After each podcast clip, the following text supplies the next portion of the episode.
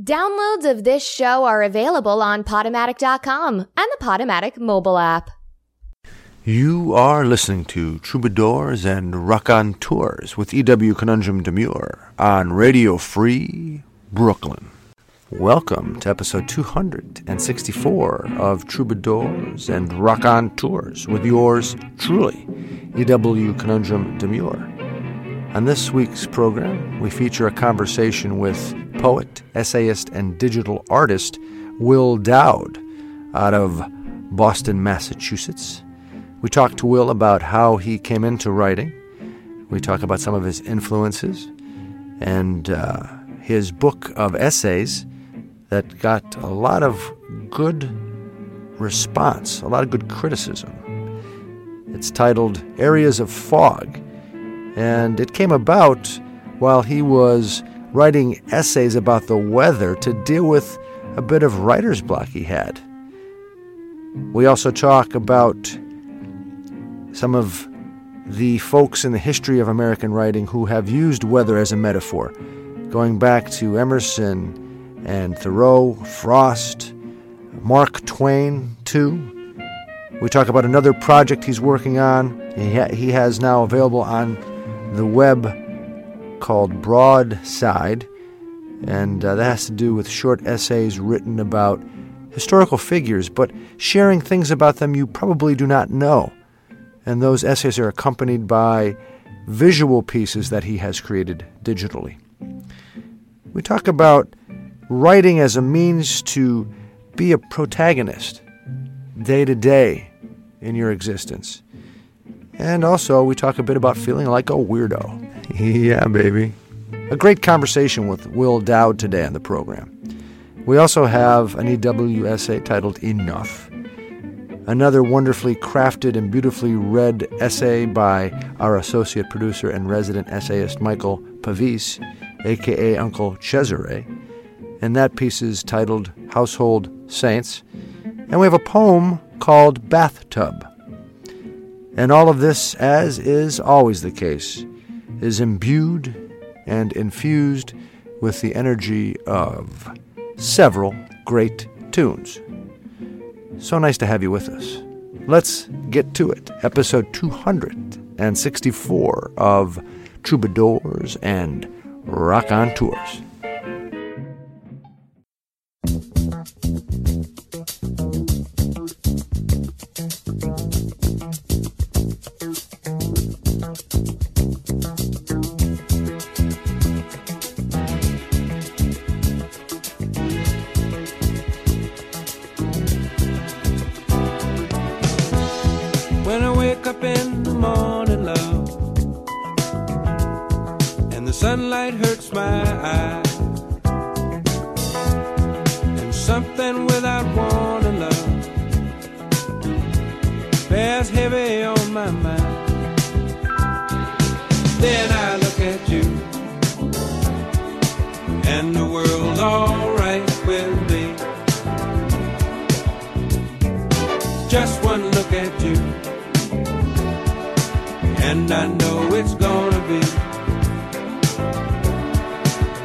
alone.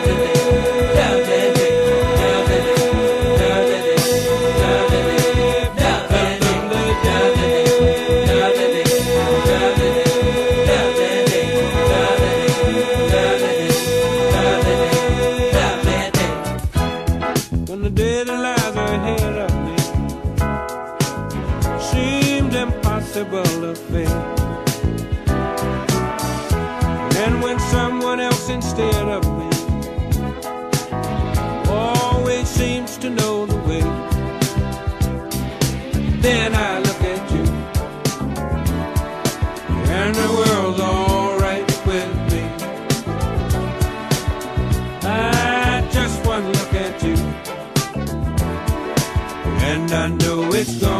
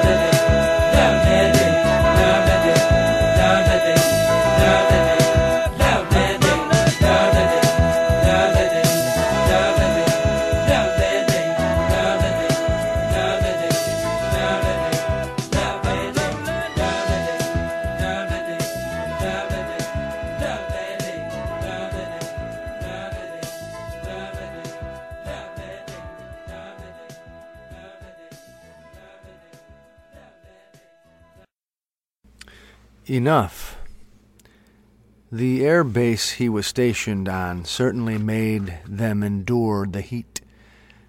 The assistant district attorney position she had just been appointed to elevated her seat in the hierarchy of family, friends, and society. The senior center is too warm in the autumn and too cold in the spring. The weather pattern, natural and cultural and seemingly controlled, greatly affect how we are living our lives, what and how we feel, and what we allow ourselves to be told. The commonality with which instinctively we respond to the climate changes and different precipitation patterns are astoundingly consistent and have been from one generation to the next. I suppose this is a pretext. We are creatures of the sun, the wind and water, the moon. We are dependent on reaction, acceptance, collective direction, and communal circumstance. We, too, can be emboldened to transcend all of these factors and stimuli when our minds, souls, and hearts can no longer wake up and habitually restart our days in the ways that don't sit well with our core components of existence. The weather we certainly share, observe, and discuss we are a part of it all. And when we deem it is time, when our better senses tell us, and we then communicate with each other that enough is enough, we shift the winds of time. We stand up and speak. We march together en masse, and our hearts inspire and govern our minds to do what often seems impossible. We alter the climate. We change the patterns.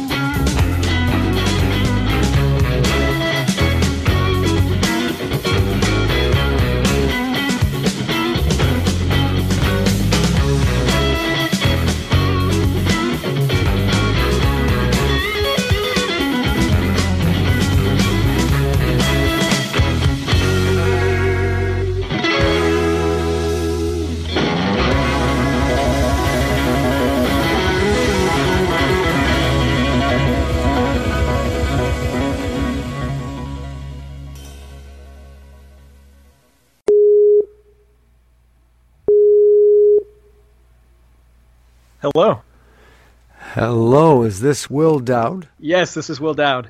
Will Dowd. this is EW? it is EW. It's nice to have you on the program. Thank you for having me. I appreciate it. Before we get started, let me uh, share with the listeners some background information, if you don't mind. No problem. Will Dowd, poet, essayist, and digital artist, is a Boston College graduate with a master's degree in fine arts from New York University and a master's degree in science from MIT. He's a tutor who assists students with the college admissions process and an artist whose exhibit of fine art digital prints of words on weighted paper is something to be seen. His collection of essays regarding the weather, titled Areas of Fog, has been well received. Here are some reviews of Areas of Fog. An absolutely beautiful read.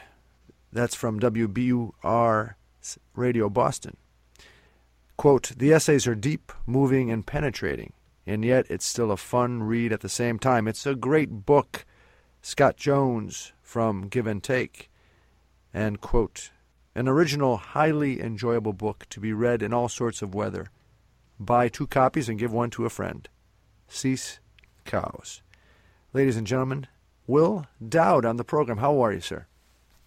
I'm doing great. Thank you for that introduction. That brightened my day.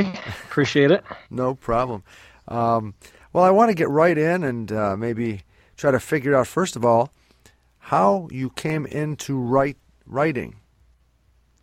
Oh wow. Well, um, I used to dictate stories to my mom, who would write them down before I was able to write. So um, it go. It's pre-history for me. It's pre-memory. I guess I was like a toddler when I started to uh, put words on paper. How did she manage to do that? She just it was like a, something that was uh, of an, uh, something she needed done, or you do you know do you remember, or do you just you wanted to do it? Yeah, no, I think I just went into like a trance and started uh, speaking in tongues. You know, s- some crazy story from my uh, imagination, and uh, she wrote it down because she was amused and uh, befuddled. That's great. Uh, so you're you're you're born with this this sort of uh, gift or or weirdness, whatever you want to call it, right? Yeah, I, yeah, I think it's a weirdness more than a gift. And uh, how about some of your your uh, your background, some of the influences that you have? Oh, sure. Um, well, I you know I I read compulsively when I was really young. I read a lot of the classics, especially uh, English classics, novels like Peter Pan and the Chronicles of Narnia, and I think that really uh, informed my my life and the way I see the world because I, I just had my head in a book uh, for most of my early years, and so uh, the reading world is always uh, vying with reality um, for my attention, and they they both feel equally present at all times. So I'm definitely a big reader. Um, writing is kind of a, a a complementary activity to that. Um, as far as some of my influences uh, that I've picked up over the years, um, I really like the haiku poet Issa, Kobayashi Issa, who wrote um, 20,000 haiku in his uh, very dismal, dreary, tragic life. And uh, I just love his his collected works because uh, it always gives me um, hope that even uh, when you're being dragged through the mud of life, uh, you can look for these little snatches of beauty, and um, they can accumulate. And so he leaves behind this incredible legacy of uh, humor and uh, warmth, uh, despite what his reality was. So yeah, he's a big influence for me. Oh yeah, that's uh, I I know a bit of his work too. It's it is uh, I I think you said snatches of beauty that he he shares, and uh, yeah, for sure, for certain. And now you're relatively young, I would say. I mean, you're still in your 30s, right? Yeah, I just had my birthday. I just turned uh, 34 the other week. Happy birthday! Thank you very much. Thank you. And in in uh, the the world of your essays, because we we talked about in the introduction that you're a poet and uh, an essayist. You you um, have put together a compilation of essays that you worked on, and I guess, from my understanding, it it stems from what you described or you called a, a writer's block that you you were experiencing, and um, you, you had a, a bit of a plan to get out of that, and that translated into or turned into this book of essays that I'm referring to. You want to give us a little a little bit of uh, you know the narrative? Yeah, sure. Um, so yeah, as you say, I was suffering from a strain of writer's block, and I had plenty of creative energy. I just didn't have a subject. Uh, I had come out of a, you know, you mentioned earlier some of the degrees um, that I got. I was kind of uh, in school till I was uh, really old. I just never left. And so sometimes when you're in school that long, you can get a lot of other people's voices in your head. And so when you come out, um, you're a little bit uh, lost as to what you're supposed to do now. You're used to be being uh, handed some kind of assignment. So uh, I had a little bit of flailing around after I got out of school. And um, one day I just hit upon the idea of writing about the weather. Uh, I'm a New Englander. I've been a New Englander my whole life. And whenever we don't have anything to talk about, we talk about the weather. It's just kind of our regional tick. And so I decided to take that on and uh, use it. And for uh, every week for a year, um, I wrote a, an essay. And uh, it would start with the weather, just a simple weather report. And then it would kind of digress from there. Um, but one of the uh, fun things about it was also I, I thought at the time, I said, well, this is just an exercise for myself to sort of emancipate myself from this writer's block. Nobody's ever going to read this. There's no pressure. I can write whatever I want. And uh, yeah, so I, I absolutely had no idea I was writing a book at the time. And now that it's bound and out in the world, um, it's kind of amazing to me. Yeah, that's a great idea. As you as you said, it it's really something that um, seemingly is is an easy subject area to delve into. I mean, there's weather every day, uh, and, no matter who you are, you're experiencing it. And and New England, as well as where I'm from here in northeastern Pennsylvania, I'm from the Northeast as well. Uh, the weather is up and down and all over the place. I mean, as we speak, it's the second day of spring, and we had uh, early dismissal because of of snow. You know, um, so yeah, we we sit back and talk about the weather. So it's something common. It connects us. I, and and uh, I I understand based on some of what I read, you you grabbed onto some great uh, observations when looking at your surroundings and people like protecting their their parking spots from uh, you know being uh, taken after they shovel them out. You, you want to share some of what It- you you saw there? It, yeah, this, there's something called the Southie Parking Wars. Um, well, at least that's how I dub it. But uh, yeah, in, in South Boston, uh, parking is is is to, is limited and always a source of uh, headache for people who live there trying to find a spot. And it gets extremely contentious when there's a blizzard because um, if you shovel out your spot and then leave, somebody else can can uh, take advantage of all your hard work.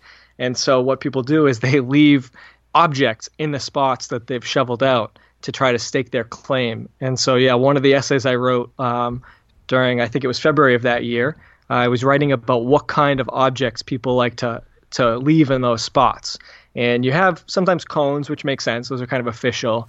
But you also have um, you know lawn chairs and um, ironing boards and just like you know old boots or something and i kind of was trying to come up with the psychology behind each choice. Like okay maybe you know an open lawn chair kind of conjures the idea that somebody you know the owner's sitting there watching you uh, ready to spring if you if you uh, take the spot. So yeah i've definitely uh, enjoyed writing about the weather because it does bring in all of our kind of uh, regional quirks.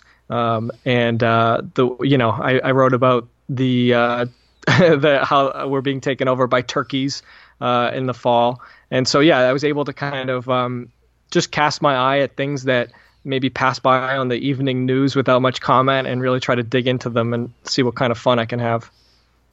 Yeah, yeah, that's that's exactly I think the best way, from my experience, to write. There's so much that is overlooked that uh, when you have that that ability to to not overlook it, to see, you know, the the complexity or the weirdness or the the poignant aspects of it, it's it's almost an unlimited amount you can write then.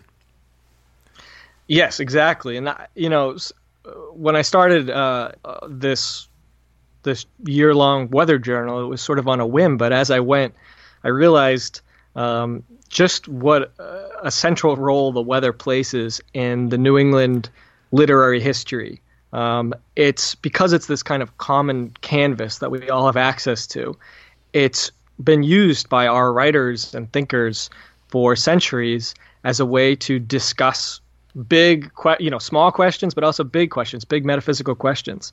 Um, you can think of Emerson or Thoreau or Dickinson or uh, Frost, uh, all using the weather, um, you know, extremely well and in depth as as kind of um, metaphorical uh, ammunition um, to talk about their pla you know, man's place in the universe, man's relationship to God. And then if you go even further back, you've got, of course, the Puritans, and their sermons and diaries were full of weather, and they really saw the weather as God's, you know, voice, God, the way God sort of spoke and uh, declared uh, his approval or uh, disapproval of whatever people were doing. So um, I think that yeah, weather can feel kind of frivolous and like you know empty filler in our conversations, but there's a kind of hidden depth to it. Yeah, yeah. Even when when you're talking to someone and and uh, their take on the weather, you know, like I said, if if they're really down, I, and they're looking at the weather, a snowstorm is just oppressive, and the cold is something that they can hardly take anymore. And, and when they're describing, you know, their their interpretation of what's going on with the weather, th- you know, that's clear eh, that you know they're down. Yeah, but if if they look at a snowstorm as wow, it's so beautiful, so clear, it's so bright, it's so clean, I love it. I can't wait to go play. Now, they're you know that represents their their sense of you know being joyous or f- for whatever reason about their life. Yeah, I think you're right. Mark Twain wrote a lot about the weather, and you know, famously, the quote is attributed to him. Everybody complains about the weather, but nobody does anything about it. uh, but but his take on New England weather was that you know we're put through a year of hell, but it's all worth it for one you know winter afternoon when the sun comes out and shines through a tree that's been encased in ice and the the sunlight kind of uh, comes through prismatic uh, th- through through the the clarity of the tree and creates this kind of dazzling halo and that to me is a great example of finding beauty um, in any weather and you're right we do sort of our moods are projected onto the weather as much as the weather projects onto us um, and yeah, I think Twain got that pretty well. Oh yeah, he usually does. Um, Yes. Ladies and gentlemen, we're talking to Will Dowd on the program, Troubadours and Raconteurs, and uh, discussing a bit about his book of essays titled "Area of Fog," areas of fog, and uh, how weather is a great common canvas and often used as a metaphor over the the whole time, basically of of uh, our our existence as a species. Weather is a common reference point. Um, now, well, when you when you uh, finished up the essays and you put them together and and uh, put them out as a book, you got some positive response, and uh, you know I read some of the reviews earlier, and and now you know I, I'm sure you you uh, are continuing with more projects, and I'm I'm I'm wondering, do you write now because of any reason in particular, like you must write for a spiritual, uh, sort of intellectual um, health that, that you're you're you're you're trying to achieve, or do you do it uh, mainly to make ends meet financially? Why do you write still? Um, yeah, no, I, I write because if I don't, I feel a kind of subcutaneous angst. you know, um, I just seems to be something I have to do. Um, I really enjoy it, um, and if I'm, I don't know, somehow it seems like the way I the way I communicate with people the best. Um, and so, not writing is like not talking. You know, it's like a vow of silence. If I was to not write, uh, it's not it's not a lot of fun. So yeah, so I just have it's just kind of part of my makeup at this point. Um, maybe it's an obsession. I don't know, but yeah, it's it's I, the, definitely a day doesn't go by when I don't uh, think about it quite a bit. And what about you know being able to? Is that a, make your financial ends meet? Is that a big concern uh, when you're when you're thinking about the prospects of writing?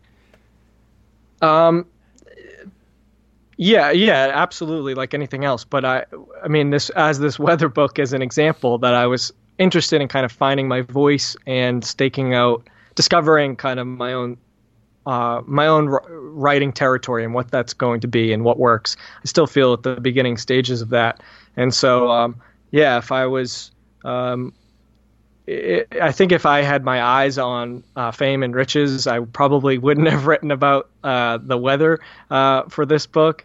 Um, I did that because I, it felt right to me uh, artistically, and I was interested in it, and I thought it was going to be an enjoyable time maybe in the future I will write something that uh, connects with you know that connects with a huge audience and makes me a bunch of money. But I, am not um, holding my breath for that. I'm I'm trying to just put one foot in front of the other. Oh, the reason I ask is because a lot of aspiring writers, you know, some of them might be thinking they're going to make it uh, rich uh, from writing, and maybe that is a driving uh, force for them. And I, I, like asking writers how they deal with the reality. Anybody who knows anything, you're not likely to get rich from writing. Uh, how you, you know, I was curious to how you would respond to that so those folks can hear your response. And to me, it seems you're writing because you love it, because you need to. And if you make some money, great, but that's not what it's about. You are listening to Troubadours and Raconteurs with E.W. Conundrum Demure on Radio Free Brooklyn. That's true, exactly. Um, yeah, to me, it really comes from uh, writing is a is to me a kind of um, at once a social activity and also um, an introspective activity, and it's a way of communicating uh, to other people um, and trying to communicate from a really deep place in myself. And so, how that converts into dollars is really uh, unclear. I think it's there's a lot of chance to it. Um, and I I mean it's also extremely indirect. I you know I wrote this I this weather journal for a year. Uh, then, I, like right after I finished it, I had surgery, and uh, you know, I, I was kind of wrapped up in that. So it wasn't until a year later that I thought about putting them together and maybe seeing if they're a book. And then I sent it out, and then it's another year before it gets published. So, I mean, the there is no clear one-to-one direct. Okay, I've written this. You know, hand me my money. It just it doesn't seem to work that way. And um, there's a lot of other ways you can make money a lot quicker and more direct. Um, so yeah, I don't unless you're writing, you know, the the next Da Vinci Code.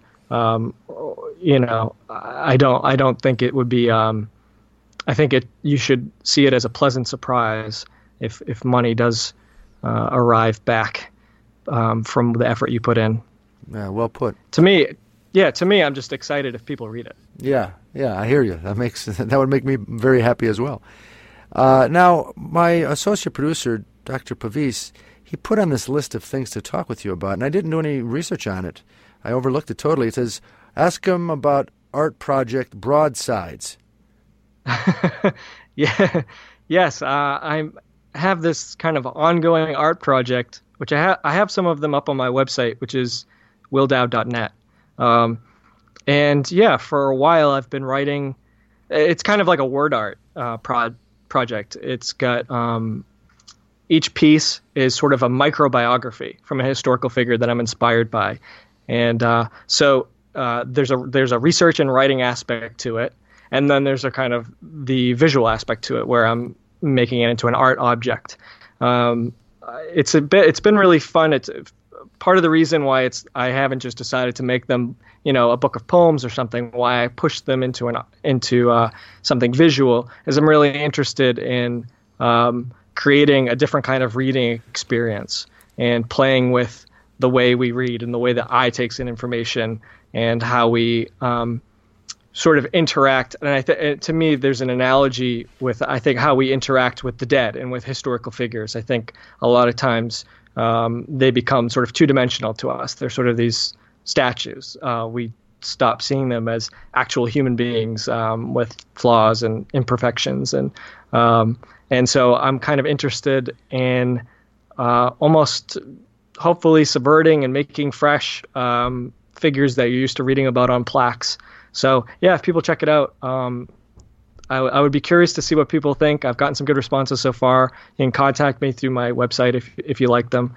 Uh, I'm I'm making more of them as I go, just slowly as I go. And again, that's Will W I L L Dowd D O W D dot net.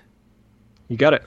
Okay, and uh, I mean, so g- can you give me a more specific example of what one would find uh, when they're checking out broadsides on your website? What would they see?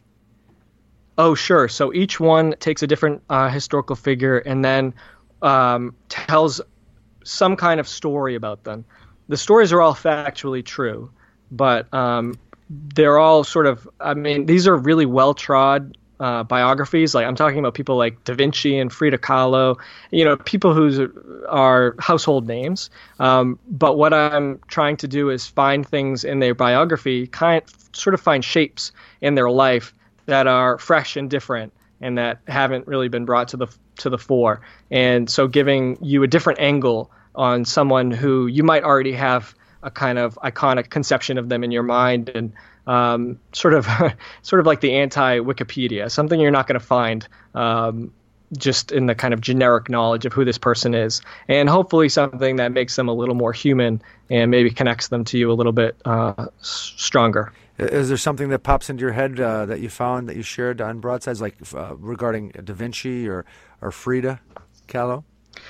Yeah, sure. Um, I mean, I, I could um, give you the. I could just. I mean, they're pretty quick in ter- They're almost read like poems. I could read you the uh, Da Vinci one if if you care to hear it. Sure. That might be fun. Sure. So let me just grab it. It's right here.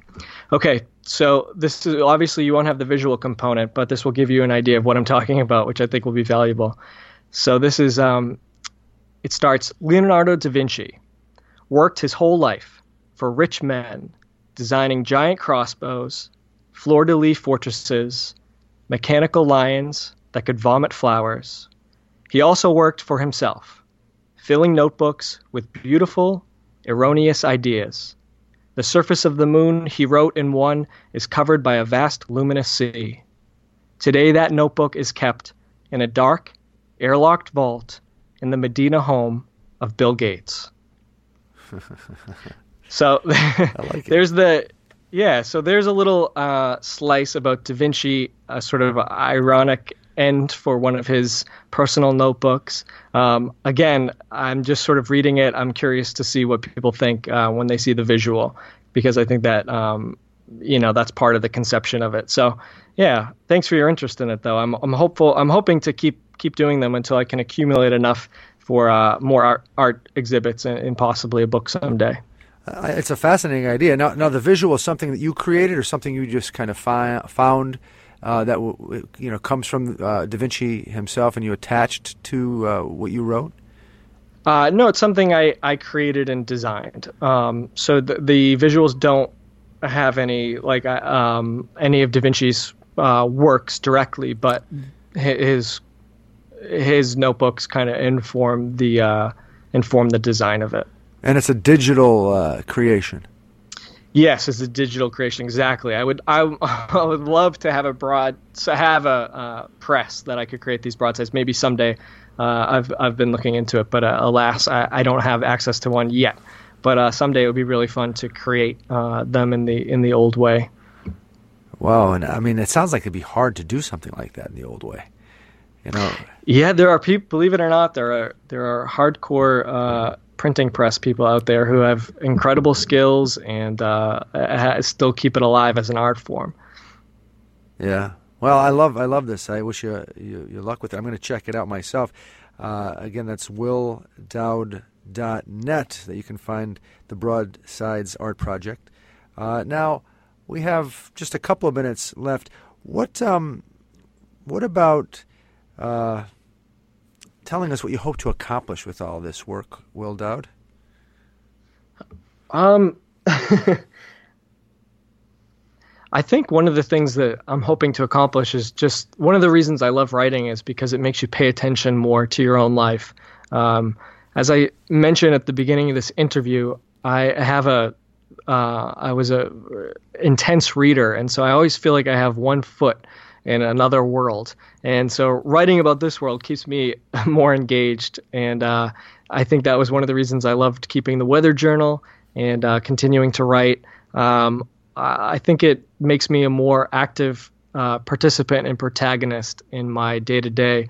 And I actually think that's something that we can all work on because I think uh, as we kind of interface with technology, we sort of are starting to crowd out those moments of reflection, those moments of uh, where we're kind of cascading down um, a series of thoughts, one leading to the other. I think we're sort of short circuiting that because, I mean, I'm guilty of it too. It's like if you have a quiet moment in line at the store, you know, out comes your phone or whatever. So, um, yeah, I think writing and, and just general uh, mindfulness is is a way to stay engaged with your uh, actual reality. Oh yes, well put. And I, I do. I try to do the same thing.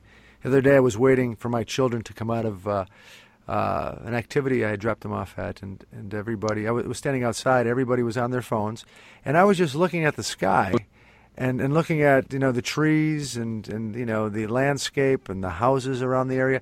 And for a second, I felt like a weirdo because I was the only one doing it.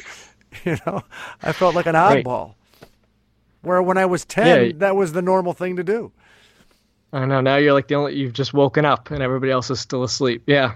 Wonderful talking with you. I'd love to have you on the show again. Thank you for taking time out. Oh, thank you for having me. Oh, it's a it's a pleasure. Any any closing uh, insight or, or suggestion for the the the throngs of listeners?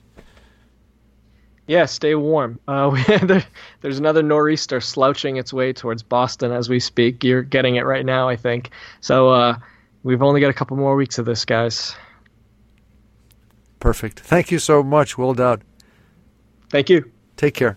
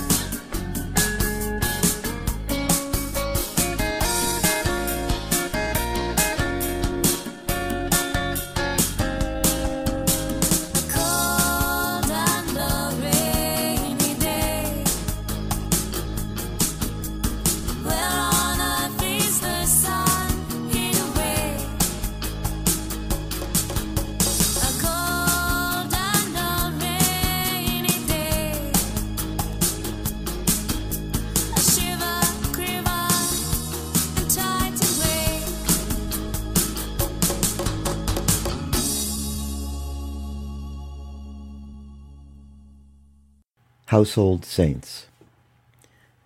My mother prayed every day. She said the rosary at night after dinner, watching the news or a game show, shuffling the yellowing prayer cards picked up at the viewings she regularly attended. She prayed for the dead, her parents, her husband, her friends, eventually her sister, and she prayed for the living, her children, her sister, her nieces and nephews, her remaining friends, and her neighbors. Well, maybe not all of her neighbors. She prayed to her favorite saints, an all star team awaiting her imprecations. My mother was as familiar with the saints as she was with the surly, burly grocer at the store a few blocks from our house, and the kindly mechanic who kept her used cars running, and the drowsy doctor who watched her blood pressure, and the parish priests who serviced her soul. She might have been closer to the saints than she was to any of the priests who served their terms and moved on to another parish. There were the go to saints, on heavy rotation in our house St. Anthony and St. Jude.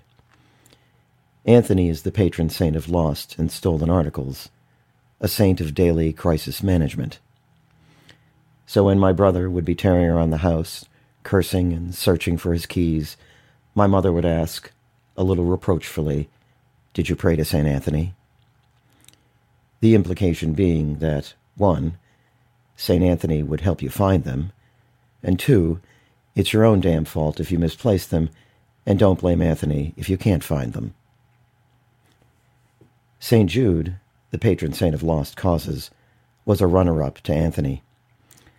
Not because he was inv- invoked as often, but because he sort of hovered around our tiny house, checking in on the prayers of the girl who was raised during the Depression with a drunken, feckless house painter father and the woman who was widowed at 44 with five young children.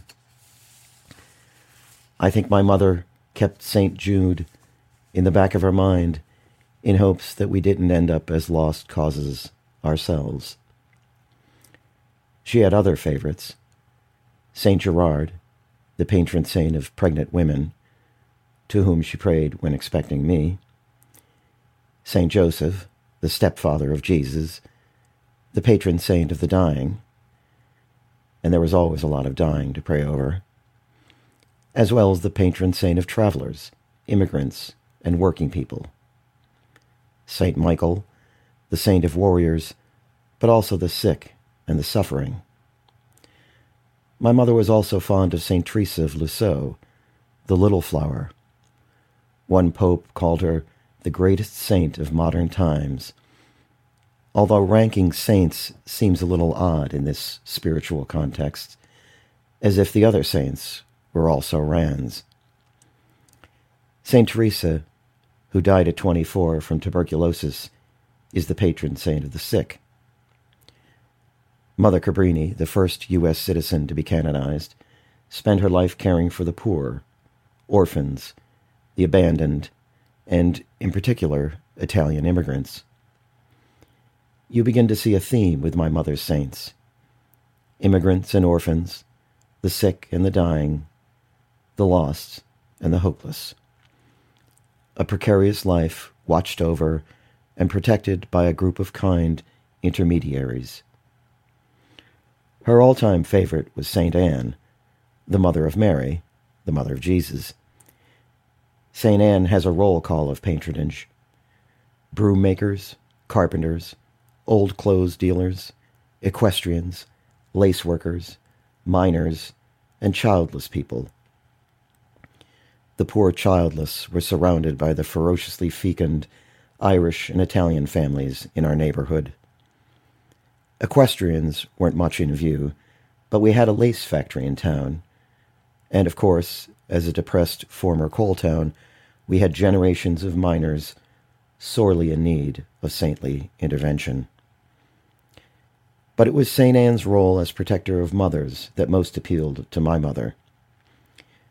She was fond of her own mother, and she always prefaced stories of the long suffering woman keeping a house together during the Depression with no help from her pickled husband with my poor mother. It was good to know that Anne was looking out for mothers. Hers, mine, yours. Our house had its share of holy objects, statues and crucifixes. We had a death kit crucifix for the service of the dying, extreme unction. It opened up into a mini altar with a candle holder. We had a picture of the Infant of Prague and a sepia portrait of young Jesus. We had prayer cards and saint cards galore, some of which wound up in a junk drawer. One card, which endlessly fascinated and repelled me, had a gruesome image of Jesus covered with bleeding sores. Our most distinctive venerable object was a large statue of the Blessed Virgin Mary, daughter of Anne, wife of Joseph, mother of Jesus. Sometime in the past, the statue must have fallen, and Mary's hands had broken off, leaving two wires jutting out in a threatening sort of supplication. She looked like a vandalized statue from a scene in The Exorcist. Despite this disfigurement, my mother kept her on display, on a table overlooking the stairs to the second floor of our house. At night, Mary cast a spooky shadow on the wall.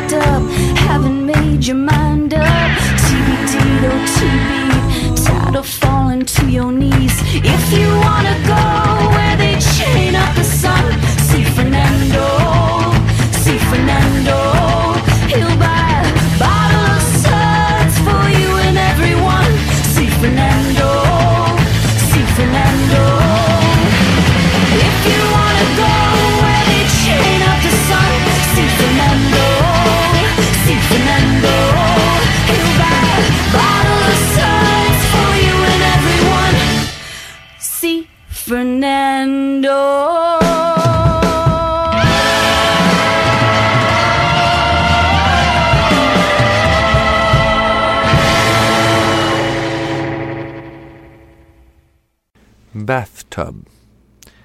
Lying in the bathtub, naked with joy, as the hot water with bubbles covers your body, but for your protruding nipples hard, your neck soft, and the wonderful, unique beauty of the incredible head that is home to those piercing eyes, a voice with soulful timbre beyond compare, and a nose of perfect curve and proportion. Your ears and hair with eyebrows exquisitely juxtaposed, strong and beautifully symmetric.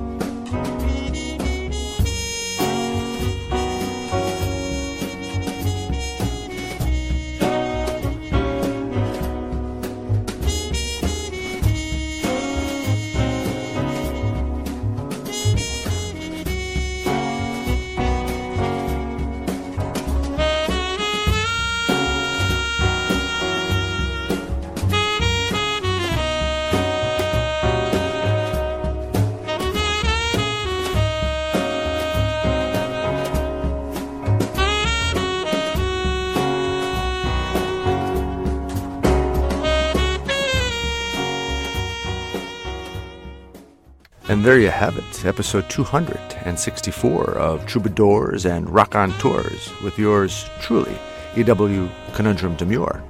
I'd like to thank those folks who made this episode possible. First and foremost, poet, essayist, and digital artist Will Dowd, our associate producer and resident essayist, Dr. Michael Pavis, aka Uncle Cesare, and of course, these musical artists.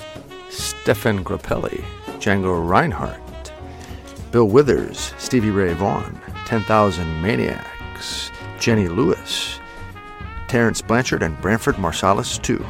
Thanks so much for listening. Until next week, enjoy this one. Take care.